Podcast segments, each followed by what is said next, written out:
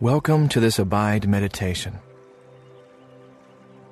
Today, we will go on a journey the night that Jesus was betrayed by a friend and arrested by the Roman soldiers. Knowing what he was facing, Jesus needed to talk to his Father. Let's join the disciples as they go with Jesus. It had already been a strange night.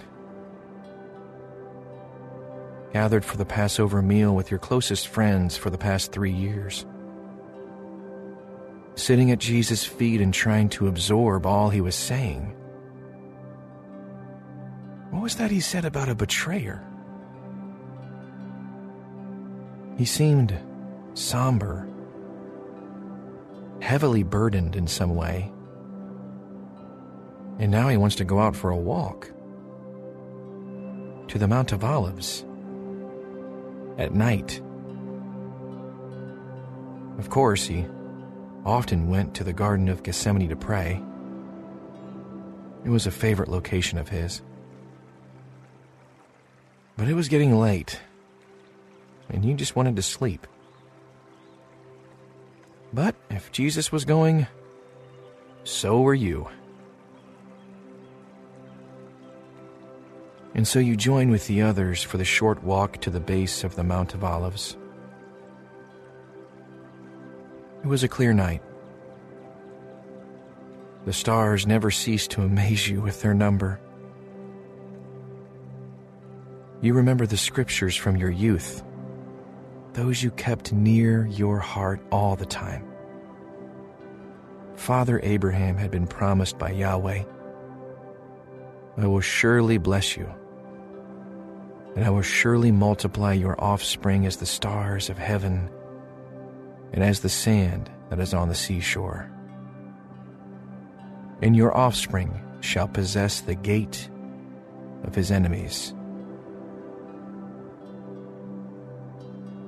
In the dark, you hear the trickling of water in the brook of Kidron, and soon your feet are washed in its cold waters as you head toward the garden.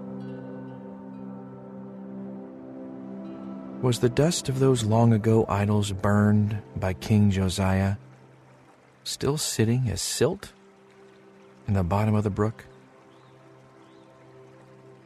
Remnants of things Jesus had said over the past three years flood your mind as you walk. I am the way and the truth and the life. No one comes to the Father except through me. Blessed are you who are poor, for yours is the kingdom of God. you chuckle at that memory. Then I shall have a double portion of the kingdom, you think? for you have never been accused of being rich. And then there were the sobering words the ones that make you stop in your tracks. The Son of Man must suffer many things and be rejected by the elders and chief priests and scribes, be killed, and on the third day be raised. Betrayal, suffering, death. What did it all mean? You would ask Jesus directly once you get to the garden. And so you follow on. The others are already seated on stumps and on the ground when you arrive. And you hear Jesus say, Pray that you may not enter into temptation. And then he walks a short distance away and falls to his knees in prayer. You look at the others, confused once again by what he meant. You are not a simple person. You understand a lot of things, but, but this? This is hard to understand. And so you sit with your friends, asking for wisdom from God as King Solomon did, watching, wondering, until your eyes grow very heavy and you slide down from the rock on which you're sitting so that your back is leaning against it instead. Just can't seem to keep your eyes open. Jesus is praying for so long. And then a slight breeze blows by, and on it you hear Jesus' words Father, if you are willing, remove this cup from me. Nevertheless, not my will, but yours be done. Suddenly, a bright light is around Jesus. You sit up straighter and rub your eyes. You must have dozed off. Surely you're not seeing this vision.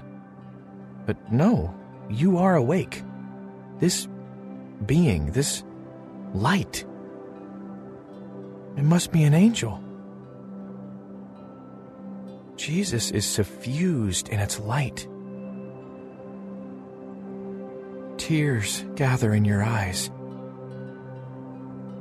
You know in your spirit that something is going to happen. And through your tears, you see Jesus in anguish. Tears like drops of blood are flowing from his forehead. You want to get up and go to him, to comfort him, to, to do something, but you cannot. Your legs will not carry you there, and somehow, you know this is a holy time. And so you allow your eyes to close. The sorrow in your heart is too heavy. Your spirit is so troubled. You don't know what to think. Then, in the stillness that follows, you feel Jesus' hand upon your shoulder, gently nudging you awake. There is so much love, yet sorrow in his eyes. You see him glance around. Why are you sleeping? He asks. Rise and pray that you may not enter into temptation.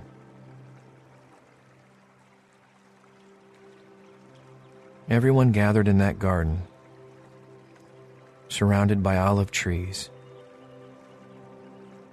in a place of great history for your people at the base of the Mount of Olives, stands in silence with Jesus.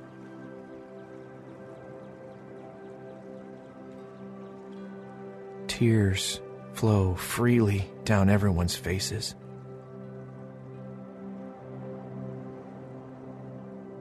You know that you are in the presence of holiness.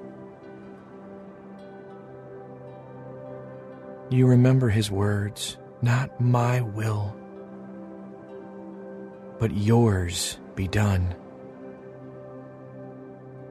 This man, this. Yes. You believed it. The Messiah who cast out demons, healed the sick, restored the sight of the blind. He was giving up his will to that of his heavenly Father. You breathed in the wonder. Would you ever be the same? Even as you wonder, awe filling your heart, you hear a commotion.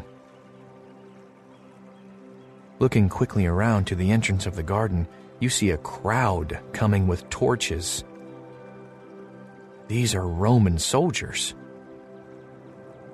But among them is your friend, Judas,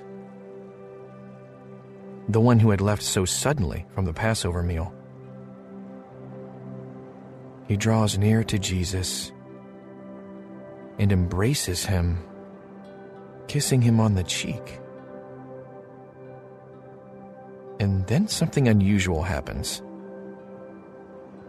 Instead of smiling and embracing him back, Jesus says to him,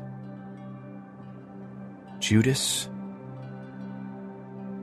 would you betray the Son of Man with a kiss? The rest of the night is a blur. The soldiers arrest Jesus and take him away to the house of the high priest. Everything within you wants to shout and scream at the men who came to take Jesus away. You follow at a distance, eager yet afraid to see what is happening.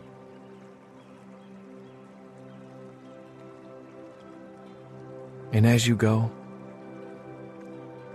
his prayer keeps reverberating in your mind. Not my will, but yours be done. Not my will, but yours be done.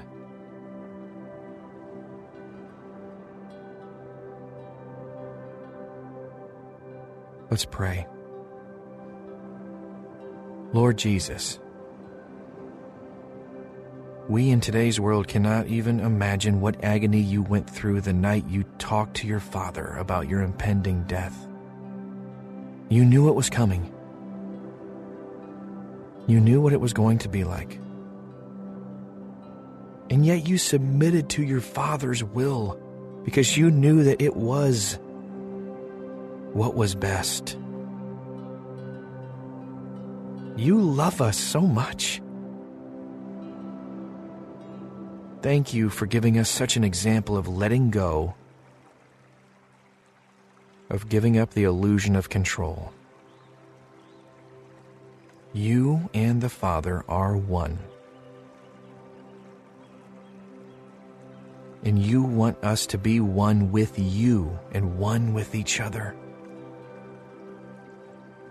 as we continue contemplating Passion Week and all that you endured for our sake.